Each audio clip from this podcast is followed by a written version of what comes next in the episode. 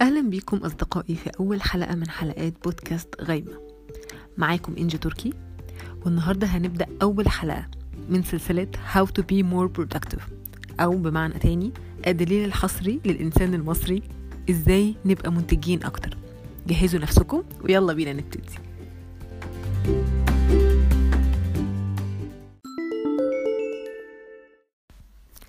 قبل ما نبتدي حابة إن أنا أحكي لكم عن تجربة حصلت في إحدى الجامعات. البروفيسور آه، اللي في الكلية دي قسم الناس الموجودين عنده لمجموعتين. المجموعة الأولى سماها مجموعة الكمية أو ال quantity وده كان مطلوب منهم في خلال أسبوع إن هم يصوروا 100 صورة. مش مهم بقى الصور دي حلوة وحشة جودتها أي كلام مش مهم. بس مهم أنت لو عايز تاخد ال full mark لازم يبقوا 100 صورة. أما المجموعة التانية فدي كانت مجموعة الجودة أو ال quality ودول كان مطلوب منهم في الأسبوع كله صورة واحدة بس. بس انت لو عايز تاخد ال full mark لازم الصورة دي تكون perfect أو مثالية.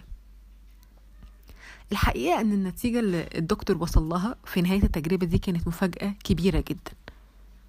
لما ابتدى يشوف الصور كل الصور اللي وصلت له اكتشف إن الصور اللي بجد شكلها حلو وفعلا مثالية هي صور طالعة من المجموعة الأولى اللي هي مجموعة الكوانتيتي أو الكمية اللي صورت صور كتير قوي أما المجموعة التانية فالصور بتاعتهم ما كانتش ممتازة ولكنها في أحسن الأحوال كانت كويسة. إيه اللي حصل بالظبط؟ المجموعة الأولى أو بتوع الكمية صوروا صور كتير جدا جربوا تجارب كتير بأوضاع مختلفة وإضاءات مختلفة وصوروا مثلا سحب صوروا نجوم صوروا مناظر طبيعية صوروا أشخاص حاجات كتير جدا. وطلع في الآخر بشوية صور كتير منها مش كويس بس في منها شوية صور ممتازة. أما المجموعة التانية صوروا صورة واحدة بس أو في الأغلب كانت مثلا عشر صور علشان يوصلوا للصورة اللي هما شايفين إنها بيرفكت طب هو إيه اللي حصل بالظبط؟ الشخص اللي صور مية صورة صور وجرب حاجات مختلفة اكتسب مهارات وأثقلها وتعلم من تجارب الكتير قوي اللي هو عملها طلع صور كتير وحشة بس طلع صور جميلة جدا. أما المجموعة التانية كان قدامهم أسبوع بحاله علشان يصوروا صورة واحدة. فكل اللي كان وصل لهم إن هو ده لسه بدري جدا يعني, يعني أنتوا بتهزروا ده أسبوع علشان صورة واحدة. ضيعوا الوقت في إن هم قعدوا يخططوا يفكروا يتخيلوا الصورة في دماغهم كده آه الصورة دي بس أنا هعمل لها بقى الكادر الفلاني بالإضاءة الفلانية في وقت تعامد الشمس على مش عارفة إيه. اللي هو قاعدين نتخيل قد إيه جمال الصورة وقد إيه الدكتور هيبقى مبسوط مننا جدا. بس الفكرة إن إحنا ما بدأناش ولا جربنا. والصور اللي صورناها ما كانتش بالجودة المطلوبة. الحقيقة إن التجربة دي أثبتت لنا إن أنا ممكن أوصل للجودة أو ال quality من خلال ال quantity أو الكمية. والنقطة دي هتفتح لنا والنقطة دي هتفتح لنا الباب اننا نتكلم عن العدو الأول للإنتاجية وهي البرفكشنزم أو المثالية.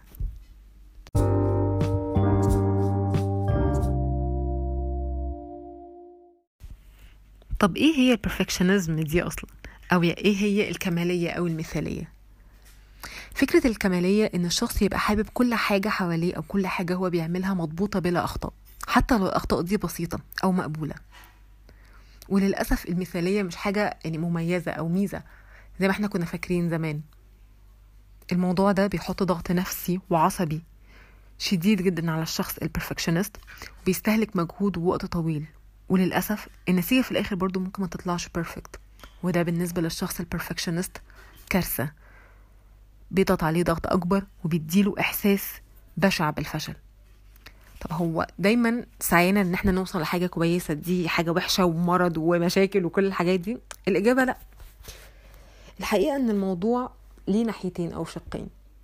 البرفكشنزم منه أنواع. في حاجة اسمها adaptive perfectionism. الأدابتيف ده هو الشخص اللي ممكن يحط معايير عالية لحاجة هو عايز يوصل لها ولكنها في الأغلب بتبقى حاجة قابلة للتطبيق. زي مثلا إن أنا أقول إيه أنا عايزة الامتحان الجاي أجيب 90% مثلا. ماشي ده دي حاجة ممكن تتحقق. لو حصل وأنا ذاكرت وعملت اللي عليا جامد جدا وفي الآخر جبت مثلا 80% يعني حياتي مش هتنهار لو ده حصل. الفكرة إن الناس ال adaptive perfectionist بيبقوا flexible أهدافهم ممكن يعني فيها مرونة شوية ويعني آه بي- بيعاتبوا نفسهم لما يغلطوا بس مش بطريقة قاسية. يعني مش بيحاكموا نفسهم بطريقة شديدة وقاسية. بيتقبلوا أخطائهم وبيحاولوا يتعلموا منها. بيتقبلوا كمان فكرة الاقتراحات وإن شخص مثلا ممكن ينقدهم نقد بناء. ومن أهم الحاجات برضو إن هم حتى لو وقعوا مش بيسموا نفسهم فشلة مش بيبصوا لنفسهم على إنهم فشلوا وخلاص مش هينفع إن هم يكملوا في الحياة دي. والأهم من ده كله إن هم بيقدروا يستمتعوا بالحياة وبرحلتهم وهم ماشيين فيها. على عكس النوع التاني هو المال adaptive perfectionism. ده شخص برضو بيبقى حاطط لنفسه معايير عالية سواء لنفسه أو على الناس اللي حواليه. بس للأسف المعايير العالية دي بتبقى حاجة غير قابلة للتطبيق. بتبقى حاجة كده قاسية جدا وعالية قوي قوي قوي أكبر من إيه، يمكن إمكانياتهم والحاجات اللي حواليهم. الموضوع ما بيبقاش أبدا فيه مرونة بيبقى صعب جدا وقاسي. وطبعا بيحكموا على نفسهم ويحاكموا نفسهم بطريقة قاسية جدا ونقد شديد جدا. فده بيخليهم ما يقدروش يستمتعوا بحياتهم. وكمان خوفهم دايما من الفشل بيخليهم يعني يبروكراستنيت الأشياء أو يأجلوها أو يسوفوها بمعنى أصح.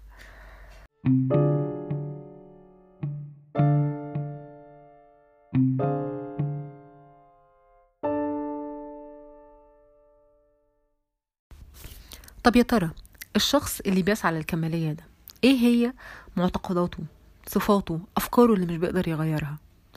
الفقرة دي معانا هي فقرة الاختبار.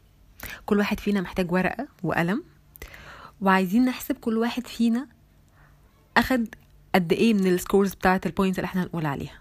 يا ترى أنا عندي واحدة اتنين تلاتة ولا عندي التمانية كلهم؟ كل واحد جوانا مدفون فيه perfectionist صغير أو كبير على حسب هنكتشف دلوقتي مع بعض. أول حاجة هي إن الشخص ده بيؤمن بمبدأ الكل أو لا شيء all or none rule. مش بيرضى إن الشيء ما يعني يبقى أقل من 100% بيرفكت أو إن يبقى فيه عيب. أو إن مثلا الدنيا مش مترتبة بأحسن طريقة علشان خاطر أبدأ شغلي أو إن الظروف مش أحسن ظروف. التجربة العملية أثبتت لنا إن الكلام ده للأسف مش عملي. الواحد أفضل من الصفر والواحد من عشرة أفضل من الصفر. الحقيقة إن something is better than nothing. أنا محتاجة أعمل حاجة. أي حاجة. أفضل بكتير من إن أنا أستنى الظروف تكون أحسن. تاني حاجة الشخص الساعي للمثالية هو ناقد بصوره شديدة وقاسي على نفسه وشغله قبل الناس التانية. يعني بيدور على العيب في أي شيء. ده حاجة مؤذية نفسيا جدا جدا للشخص ده. أنا عارفة إن الموضوع بيبقى خارج عن إرادة الشخص ولكن من المهم إن إحنا لو قفشنا نفسنا بنعمل ده إن إحنا نحاول نركز على الشيء الإيجابي في أي حاجة بنعملها. رقم ثلاثة بيحط معايير عالية وغير طبيعية. الحقيقة إن الموضوع ده بيبقى صعب جدا وغير عملي على الإطلاق ومؤذي للشخص ده. علشان نستمر في الإنتاج محتاجين نكون more flexible. زي ما إحنا عرفنا في بداية البودكاست إن إن إحنا ممكن نوصل للجودة عن طريق إن إحنا نشتغل أكتر. الاستمرارية أهم من الجودة.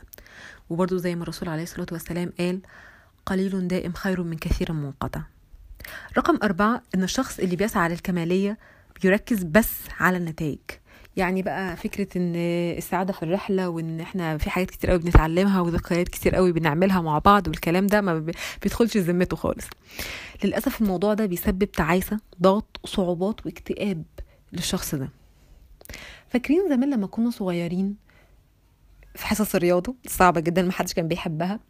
كنا دايما بنحب المستر اللي كان بيقدر الخطوات اللي إحنا بنعملها قبل ما يحاسبنا بس على الناتج النهائي. يعني المدرس اللي كان بيدي درجة كلها على الناتج النهائي كنا بنحس إن هو شرير جدا. أما اللي كان بيقدر تعبنا والرحلة اللي إحنا عملناها في الخطوات اللي ممكن تبقى صحيحة علشان يوصلنا في الآخر للناتج اللي ممكن ما يبقاش صح ده كان بالنسبة لنا ده أحسن كتير وبيدينا درجات أحسن. نفس الطريقة بالنسبة لحياتنا. إحنا محتاجين نقدر الخطوات اللي إحنا بناخدها في كل حاجة لأنها أكيد ساعدتنا وعلمتنا وضافت لنا كتير قوي. رقم خمسة الشخص الساعي للكمالية مش بيقبل أبدا بفكرة إن أنا محققتش اللي أنا عايزه أو فكرة الفشل. بيزعل ويكتئب وبيلوم نفسه. والموضوع بي- بيوصل بيوصل لحالة جلد ذات يعني اللي هو مش مش لوم عادي. إحنا محتاجين دايما نحتضن ونتقبل الفشل ونعتبره جزء أساسي من رحلة التعلم ورحلة الحياة بشكل عام. زي الطفل اللي بيتعلم يمشي محتاج يقع مرة واتنين ويتخبط مرة واتنين وتلاتة علشان يقدر بعد كده يقوم ويتحرك ويتعلم إزاي يمشي بطريقة مظبوطة. رقم ستة الناس اللي بيسعوا للكمالية في الأغلب تقديره وتقييمه لنفسه بيبقى في الأرض. بيبقى قاسي جدا على نفسه أو بمعنى أصح بيبقى عنده لو سيلف esteem ده بيدخله في حالة من الحزن والعزلة رقم سبعة الشخص الساعي للكمالية لا يقبل النقد بأي طريقة حتى لو كان نقد بناء. يعني هو أساسا الشخص طالع عينه ضاغط على نفسه وواصل لأقصى درجة وعمل لك الشغل. أنت كمان عايز تطلع فيه أخطاء؟ أنت إزاي تعمل كده؟ هو لا يقبل بأقل من المدح بصورة مبالغ فيها كمان وإلا هيعلن الحرب عليك أنت. تامن حاجة ومن أشهر الحاجات اللي بتحصل للناس السعيد للكمالية هي التسويف. التسويف هو إن أنا أأجل الشيء اللي أنا عايز أعمله. لحد ما الساعة تيجي تسعة لحد ما أرتب المكتب بتاعي لحد ما آه، أبقى حاسس إن أنا في ال mood لحد ما أجيب المشروب المفضل أو أشتري ال mug اللي معرفش إيه أو أجيب ال markers ال- السحرية. الشخص الساعي للكمالية بيبقى عنده خوف شديد جدا من الفشل. خوفه من الفشل ده بيخليه يفكر كده آه okay أنا خايف من الفشل. طب ما أنا لو ما عملتش حاجة مش هفشل. وبالتالي هو بيقرر بطريقة لا إرادية إن أنا مش هعمل حاجة وبالتالي أنا كده في الأمان مش هحس بالفشل وبالتالي أنا كده مش زعلان. فالشخص هيأجل فهيزعل فده هيخليه يأجل أكتر فهيزعل. وهنفضل في السيركل دي وتفضل شغالة على طول تدخل الشخص في حالة قاسية جدا من الاكتئاب. ودايما بيبقى يعني هو متخيل إن ده هيوصله للطريق الأحسن. أنا بستنى لحد ما كل حاجة تبقى مظبوطة عشان أنا الشغل perfect أنتوا مش فاهمين أنا بفكر إزاي. في الفقرة اللي جاية هنتكلم أكتر إزاي الشخص بيفكر في موضوع التسويف ده. دلوقتي إحنا خلصنا الثمان points بتوع الشخص الساعي للكمالية. يا ترى أنت عندك كام نقطة منهم؟ لو أنت عندك نقطة اتنين تلاتة في الأغلب أنت في الأمان يعني اللي هو بتقدر تتعامل مع الباقي. أما مثلا لو عندك خمسة أو ست نقط في الحالة دي أنت محتاج وقفة مع نفسك. أنا عارفة إن دايما الموضوع بيبقى مش بالسهولة اللي إحنا متخيلينها ولكن البرفكشنست بيأثر على حياتنا بطريقة خطيرة جدا. فلو أنت فعلا عندك عدد من الصفات اللي إحنا قلنا عليها دي أنت بجد محتاج مساعدة.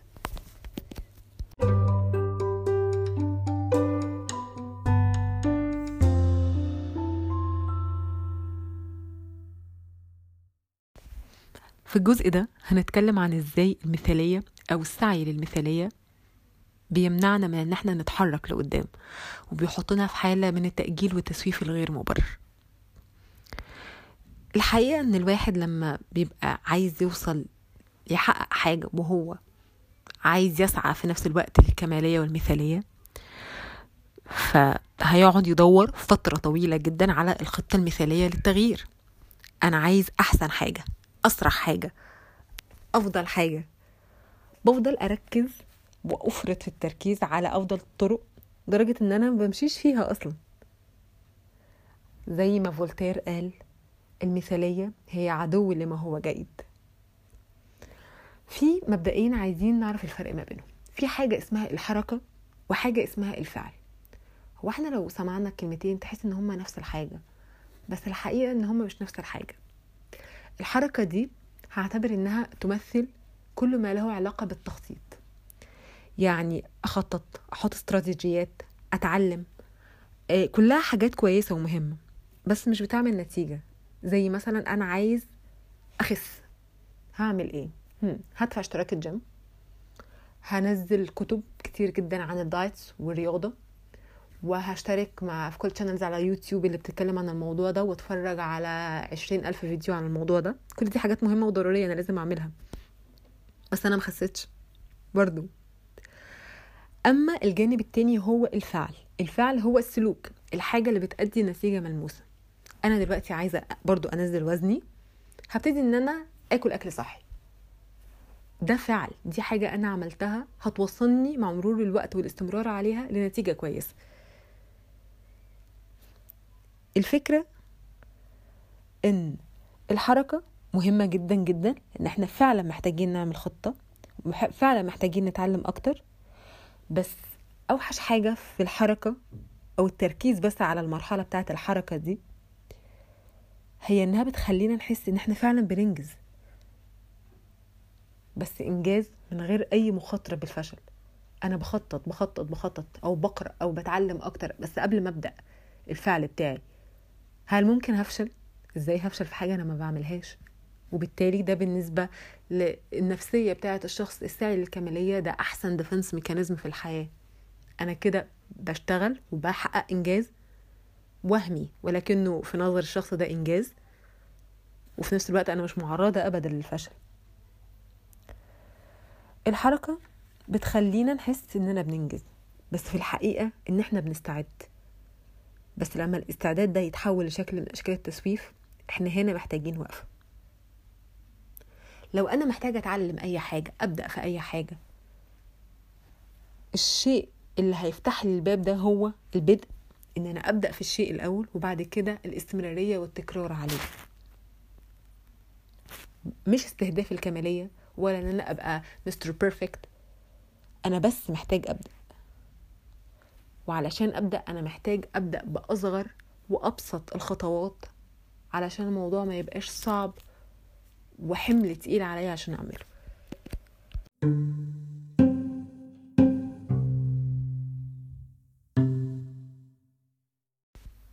الحقيقة إن في خطوات كتير قوي ممكن تساعدنا في فكرة إن إحنا إزاي نحاول نقلل فكرة البرفكشنزم إحنا مش هنمنعها ولا هنمحيها لأن دي بقت جزء متأصل مننا. ولكن إحنا هنحاول نتعامل معاها. أول حاجة وأهم حاجة الشخص اللي حاسس إنه فعلا محتاج شخص متخصص يساعده لا يتردد ابدا في إن هو يلجأ لده لأن بجد الموضوع هيفرق معاه في كل نواحي حياته. أول حاجة ممكن تساعدنا هو إن إحنا لو في حاجات ممكن نخلي حد تاني يعملها ليه ما, نستعينش بمساعدة الآخرين؟ الموضوع ده بيبقى صعب جدا على شخص بيسعى للكمالية لأن زي ما إحنا عارفين إن الواحد لازم يعمل كل حاجة بإيده يعني دي حاجة طبيعية. بس ده حاجة مش عملية على الإطلاق. فلو أنا في شغل أو في حاجة في ناس تانية ممكن تساعدني فالأفضل إن أنا أجي على نفسي و يعني أطلب مساعدتهم وأخليهم يعملوا ده. حتى لو أنا شايف الموضوع ما بقاش مثالي بالدرجة اللي أنا عايزها ولكن ده هيقلل الجهد والضغط اللي عليا وفي نفس الوقت هيخليني أقاوم فكرة المثالية اللي أنا فيها. ولازم أقتنع إن مفيش حاجة perfect مية في المية. يعني الكمال لله وحده مش مش هقدر أوصل للحاجة تبقى perfect مية في المية. محتاج كمان إن أنا أبدأ في الحاجة حتى لو أنا مش حاسس بالإلهام دلوقتي. يعني إحنا أي شغل محتاج نعمله لو أنا مثلا محتاجة أعمل باوربوينت لأي حاجة مش لازم أستنى لحد ما كل الافكار اللولبيه تيجي في دماغي ولأ ده بكرة هيجي لي فكرة أحسن بعده هيجي لي فكرة أحسن هو أكيد هيجي لك أفكار أحسن. بس أنا محتاج أعمل نسخة أولية. وأعدل عليها. مش مهم النسخه الاوليه دي تبقى تافهة أو أو يعني يعني ساذجة جدا وأنا مش راضي عنها. ده طبيعي. يعني ما ينفعش تبقى النسخة الأولية شيء أنا راضي عنه. ولكن وجود الشيء الأولي ده هيخلي التعديلات اللي أنا هعملها تعديلات لها قيمة. لأن أنا بعدل على شيء موجود. أنا مش هقدر إن أنا أحسن شيء مش موجود أصلا. الجزء اللي بعد كده هو إن أنا محتاجة أقارن نفسي بنفسي. إنجازاتي بإنجازاتي أنا قبل كده. أنا شخص ليا روح وظروف ويعني احتياجات وتطلعات مختلفة عن الناس اللي حواليا. ما ينفعش إن أنا أقارن نفسي بيهم. Perfectionism is a disease. Procrastination is a disease. Action is the cure.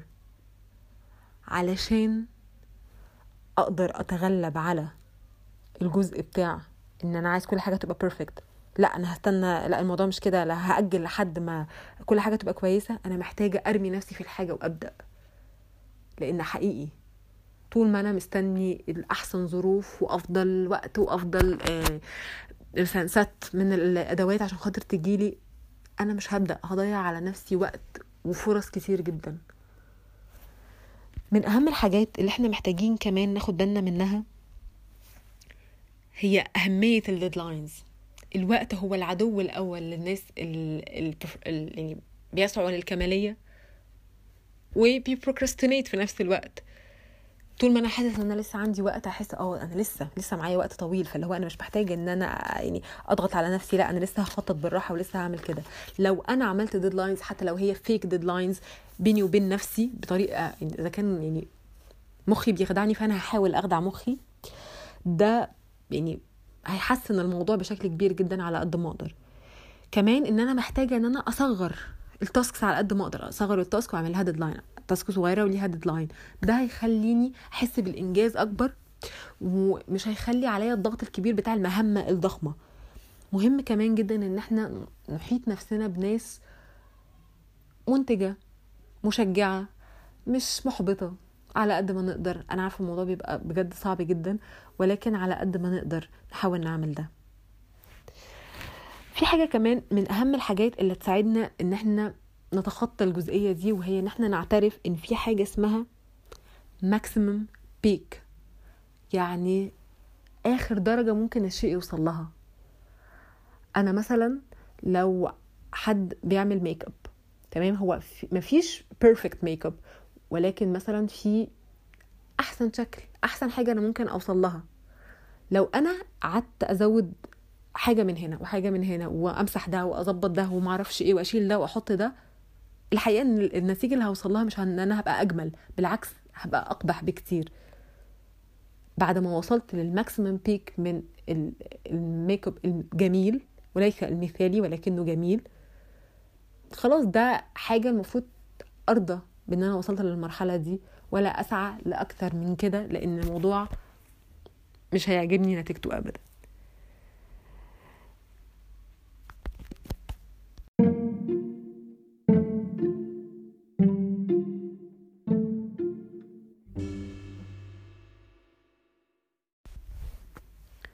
وفي نهاية حلقتنا أحب أقول لكل شخص بيسمعنا أنت محتاج تتقبل نفسك بكل عيوبها وبكل المشاكل اللي هي فيها وبكل مميزاتها تحبها تقدرها وتحترمها وتثق فيها لأن هي دي الشيء اللي أنت قادر تعيش بيه هي ده الشيء اللي بيحركك. أنت من غير صحتك النفسية مش تقدر تعمل أي حاجة. زي ما بأكد تاني إحنا لو أي حد محتاج أي دعم من شخص متخصص بليز يا جماعة لا تترددوا ابدا في إن أنتوا تسعوا لده مهما كان الموضوع استجما ومهما كان الموضوع يعني صعب حاولوا تعملوا ده بجد لأن يعني حياتكم أكيد هتختلف كتير جدا.